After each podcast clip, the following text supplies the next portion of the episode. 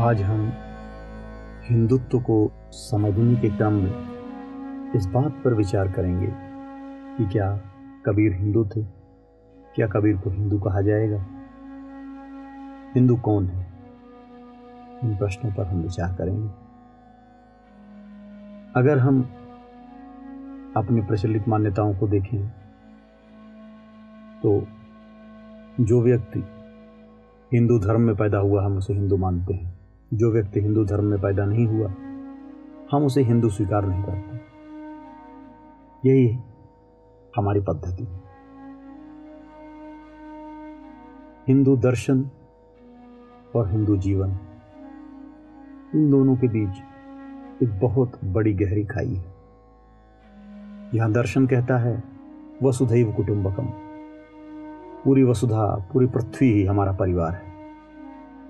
लेकिन जब हम धरातल पर आते हैं तो हम अपने आप को इतना बटा हुआ पाते हैं कि परिवार तो छोड़ दीजिए। एक राष्ट्र, एक धर्म, इनमें हमारा समाना मुश्किल हो जाता है। हम जातियों में बटे हैं, जातियों के अंदर, उपजातियों में बटे हैं। उपजातियों के अंदर फिर और उपजातियों में बटे हुए हैं। और अलग अलग धर्मों में तो हम बटे ही हम देवताओं को लेकर बटे हैं, हम भाषा को लेकर बटे हुए हैं। यहाँ दर्शन कहता है कि इन सारी विभिन्नताओं के बावजूद एकम सत्य प्रम्भुधावदन सत्य एक है और विद्वान लोग अलग अलग तरह से उसकी पूजा उपासना करते हैं। बिल्कुल। लेकिन जब किसी दूसरी पूजा पद्धति वाले को हमें अपने अंदर समाहित करना होता है तो बड़ी समस्या होती है। हम अभी तक जातियों से ऊपर नहीं उठ पाए हम अभी किसी दूसरे पंथ में पैदा हुए व्यक्ति को अपने पंथ में लेने के लिए आतुर नहीं दार्शनिक आधार पर तो भगवत गीता कहती है, शून्य चैव स्वपाके च पंडिता समदर्शिनी। अर्थात विद्या विनय संपन्ने ब्राह्मणे गभिहस्तिनी शून्य सुपाके च पंडिता समदर्शिनी। अर्थात विद्या विनय से संपन्न ब्राह्मण में गाय, हाथी, चांडाल और कुत्ते में जो पंडित व्यक्ति होता है, जो ज्ञानी व्यक्ति होता है, वो समदर्शी होता है, समान व्यवहार करता है। जबकि व्यवहार में ऐसा है कि दो इंसानों के बीच ही समान व्यवहार ढूंढ पाना मुश्किल है।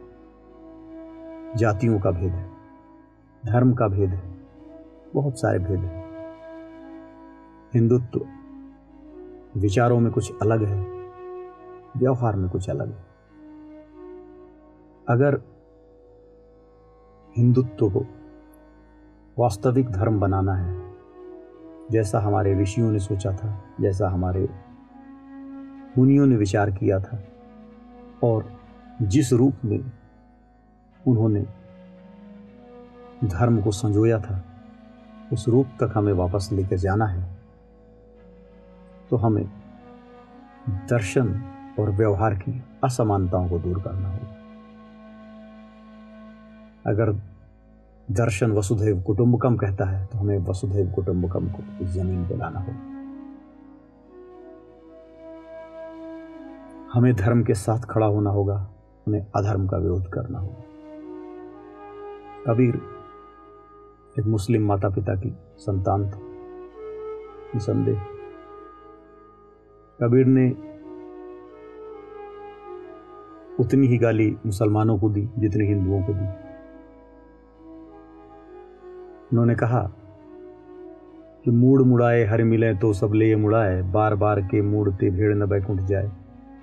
अर्थात सिर मुड़ाने से भगवान मिले तो सभी लोग मुड़ा लें। भीड़ का तो हमेशा ही मुंडन होता है। उससे तो भगवान नहीं मिल जाते।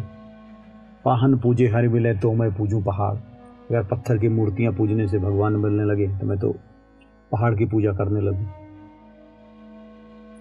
कोई भी व्यक्ति अगर देखेगा कबीर को, वो देखेगा एक तो मुसलमान घर में पैदा हुआ, दूसरा मंदिरों को गाली दे रहा है। निश्चित ही हिंदू नहीं हो सकता। कबीर मस्जिदों के बारे में भी कहते हैं, कांकर पाथर जोड़ के मस्जिद लई बनाए, ताचड़ मुल्ला बांग दे का बहरा भी खुदाए कंकर पत्थर जोड़ के मस्जिद बना दी, उस पर मिल्ला चढ़ के बाग देता है। क्या खुदा बहरा है जो नहीं सुनता कबीर कहते हैं, दिन में रोजा रखत हैं और रात हनत हैं गाय।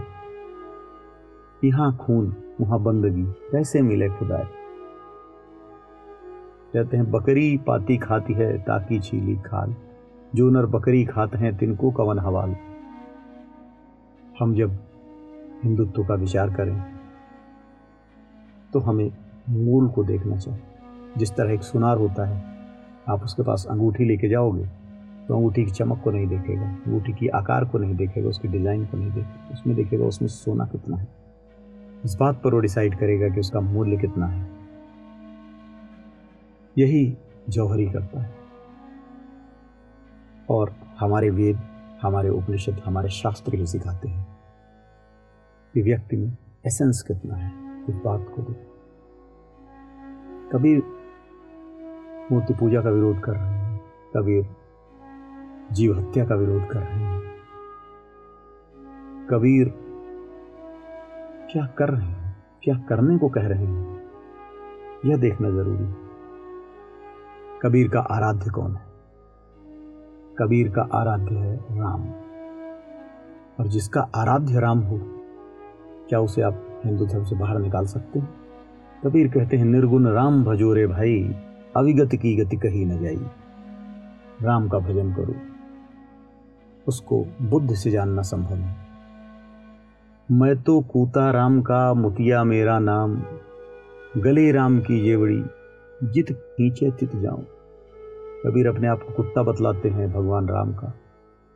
कहते हैं कि मेरे गले में राम की ही रस्सी पड़ी है, जिधर राम खींचता है, वहाँ मैं जाता हूँ। राम पिया मैं राम की बहुरिया। राम ही मेरे आराध्य है, मैं तो उनका दास हूँ, उनका सेवक हूँ।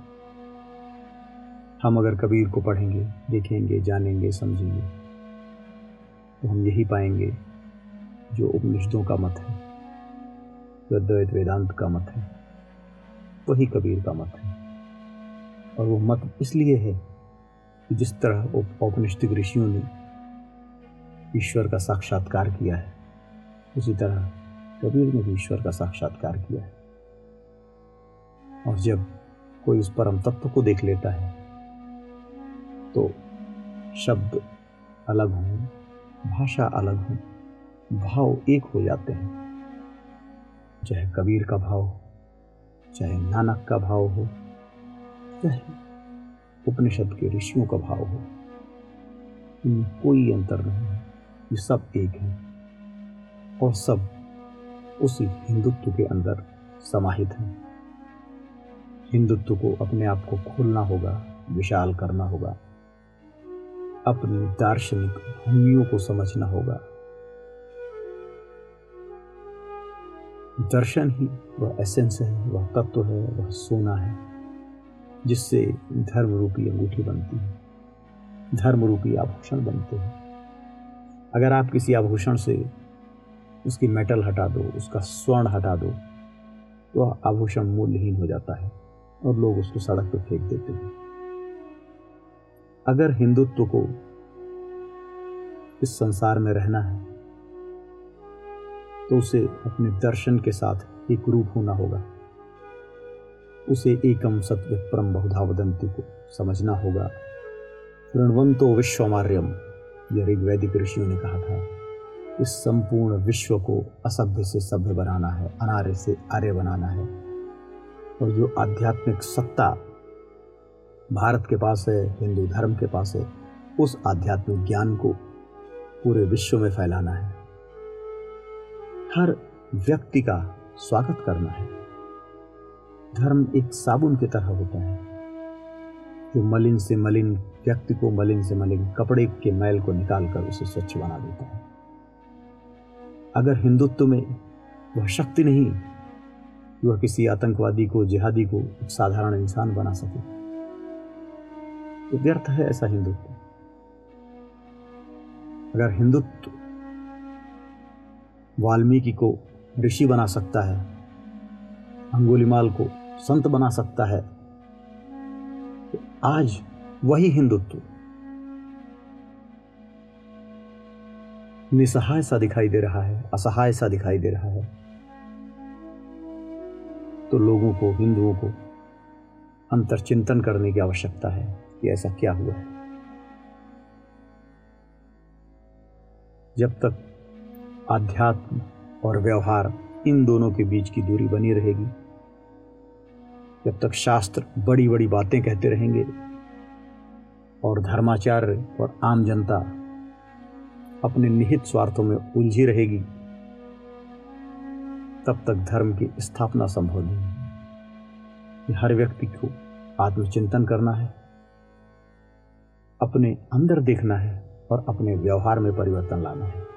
उसे व्यक्ति और व्यक्ति के बीच जाति के आधार पर ऊंच नीच के आधार पर, अमीरी गरीबी के आधार पर, शिक्षित और अशिक्षित के आधार पर।